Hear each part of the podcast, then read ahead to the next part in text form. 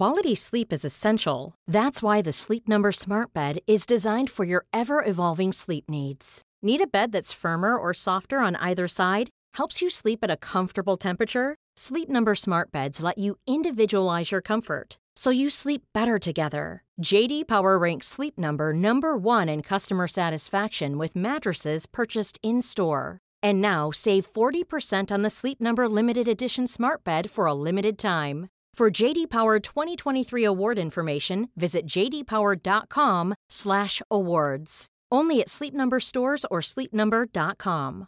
Hey, it's Paige DeSorbo from Giggly Squad. High quality fashion without the price tag. Say hello to Quince. I'm snagging high-end essentials like cozy cashmere sweaters, sleek leather jackets, fine jewelry, and so much more. With Quince being 50 to 80% less than similar brands. And they partner with factories that prioritize safe, ethical, and responsible manufacturing. I love that. Luxury quality within reach. Go to quince.com/style to get free shipping and 365-day returns on your next order. Quince.com/style. You're listening to a podcast from The Pool. Hi, I'm Viv Groskop, your pool agony aunt, and this is Waving Not Drowning, where I'll discuss how to combat your problems and solve your emotional issues. On this week's podcast, a friend who can't get a date, the perils of being an unintentional matchmaker, when your best single friend suddenly gets a boyfriend, and a glass of wine a night. Does that constitute a problem? Our first question this week. Dear Viv, my friend is desperate to settle down and have kids. One problem, she hasn't had a date in 4 years and she's lost her confidence. She continuously goes on about wanting kids and a man, but won't even try online dating. We have all offered to go to events with her, etc., to meet people, but she continues to dodge it, which would be fine if she didn't rant on about it all the time. What can we do to help her confidence? Oh dear, I'm always slightly suspicious of letters that start with the words, my friend. We all know what it means when someone says, I'm asking for a friend. So I always have to wonder whether this is really more about you than it is about your friend. But to start off, I'll take it at face value. What is the real problem here, I'm wondering?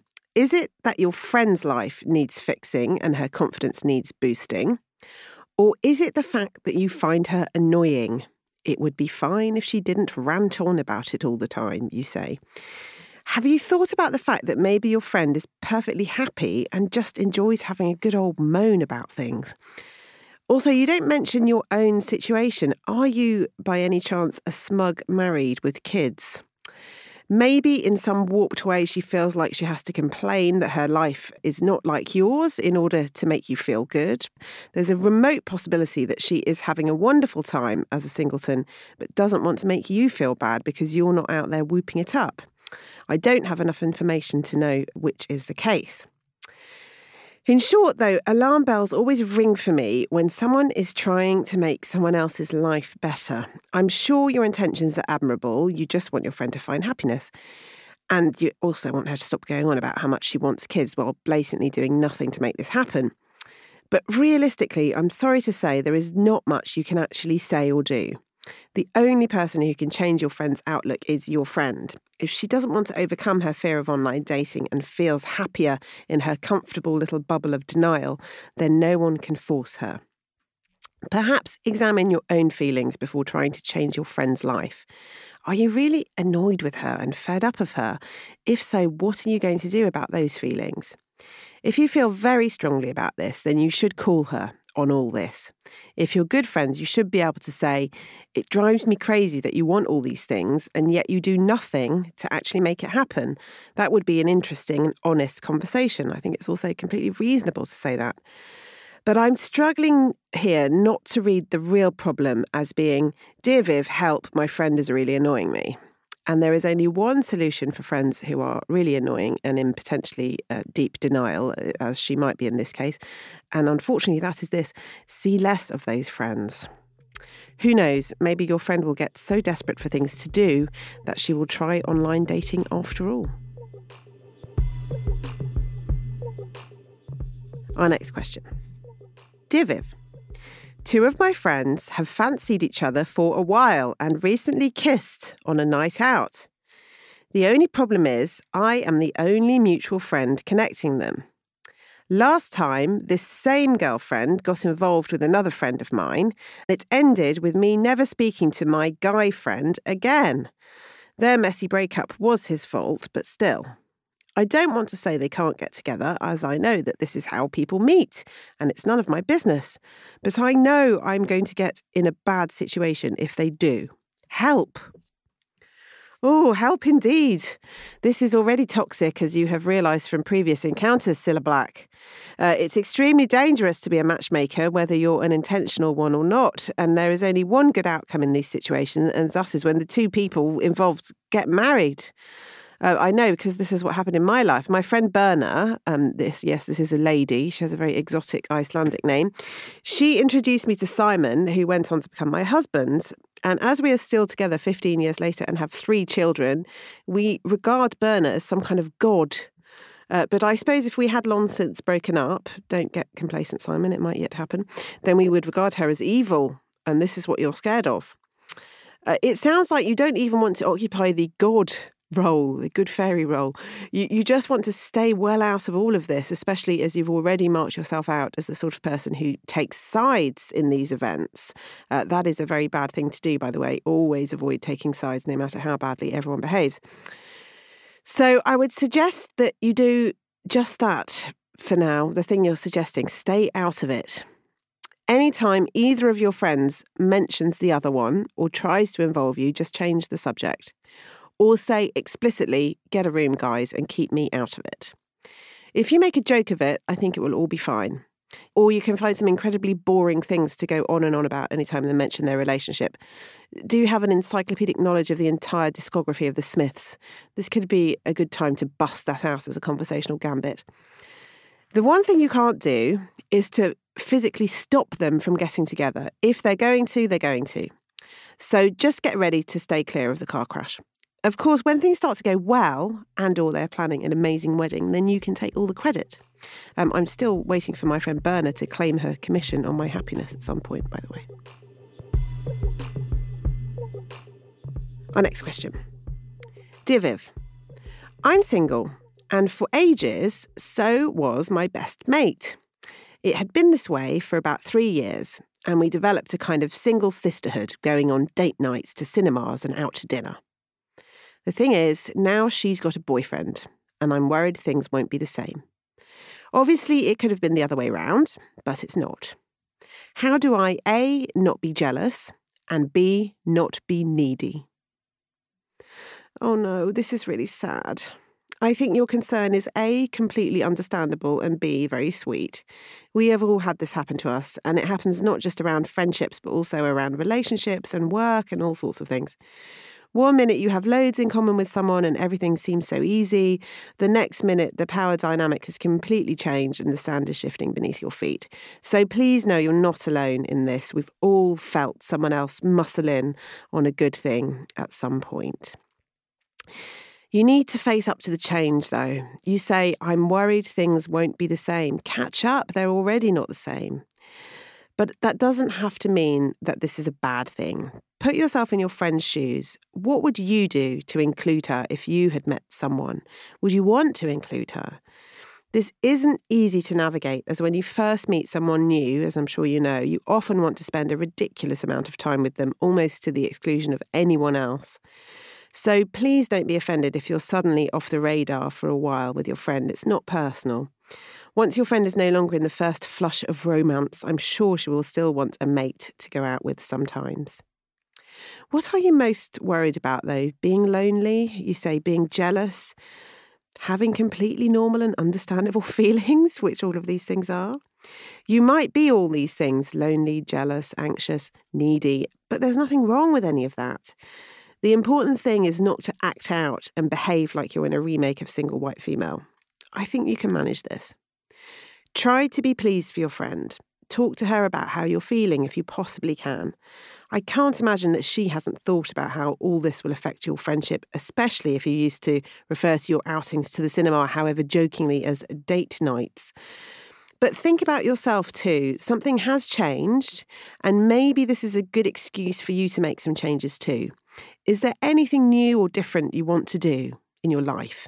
Any other friends you could see more of? A new challenge you could take up at work? Also, you say, I'm single.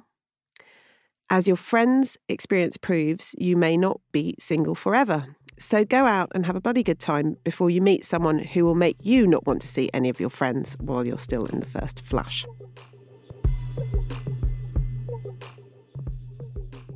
Our last question this week. Dear Viv, I need a glass of wine every single night. Do I have a problem?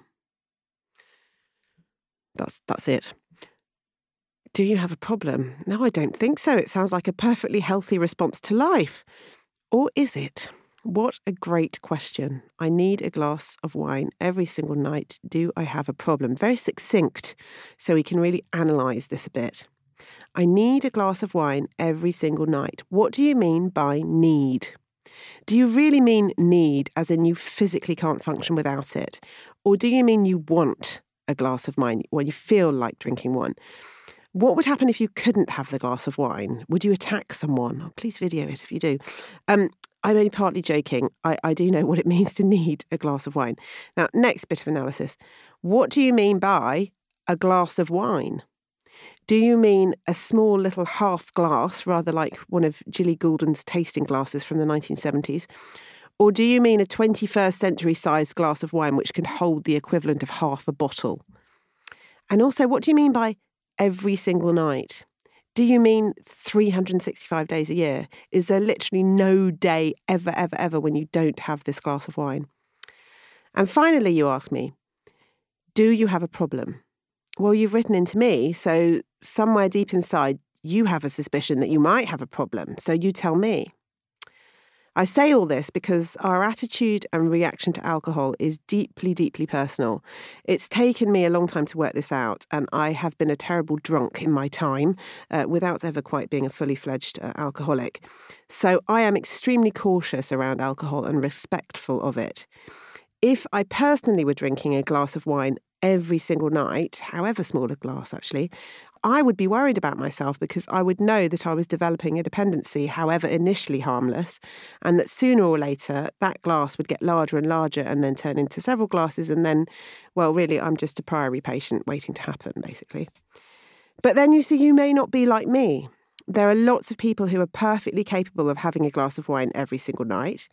But the key is, I suspect, these people could really take it or leave it. They are the same annoying people who can smoke one cigarette every 2 months. I don't identify with these people. I'm an all or nothing person. What kind of person are you? This is the question you need to answer in order to know whether you have a problem. There is one very easy test. Don't have the glass of wine at all for a week. Then have it once or twice a week. If you can manage that and go in and out of drinking a tiny amount every day with periods when you drink nothing, then I'd say really you do not have a problem. But if, on the other hand, the fact that I'm even suggesting this fills you with dread and horror, which I think it must because otherwise you would not have written in, then it's not that you definitely have a problem, but you yourself think that you have a problem, and thinking that you might have a problem is often the same thing as actually having a problem, if you see what I mean. I don't think you need to worry, and in any case, worrying might just make you want to drink more, but experiment with drinking less often so that you feel in control, and try to get to the point where it never crosses your mind that you might have a problem. I really hope this solves your problem or lack thereof. That's all for today. If you have a problem you'd like to submit, please send your email to dearviv@thepoolltd.com or tweet us @thepooluk. Thanks for listening. Join us again soon and sign in to thepool.com where you can get more content specifically made by us for women like you. We hope we'll see you there. Imagine the softest sheets you've ever felt. Now imagine them getting even softer over time. That's what you'll feel with Bowl and Branch's organic cotton sheets. In a recent customer survey, 96% replied that Bowl and Branch sheets get softer with every wash. Start getting your best night's sleep in these sheets that get softer and softer for years to come. Try their sheets with a 30-night guarantee. Plus, get 15% off your first order at bowlandbranch.com. Code BUTTERY. Exclusions apply. See site for details. Planning for your next trip? Elevate your travel style with Quince. Quince has all the jet-setting essentials you'll want for your next getaway, like European linen, premium luggage options, buttery soft Italian leather bags, and so much more. And is all priced at 50 to 80% less than similar brands.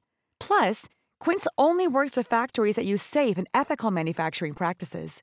Pack your bags with high-quality essentials you'll be wearing for vacations to come with Quince. Go to quince.com/pack for free shipping and 365-day returns.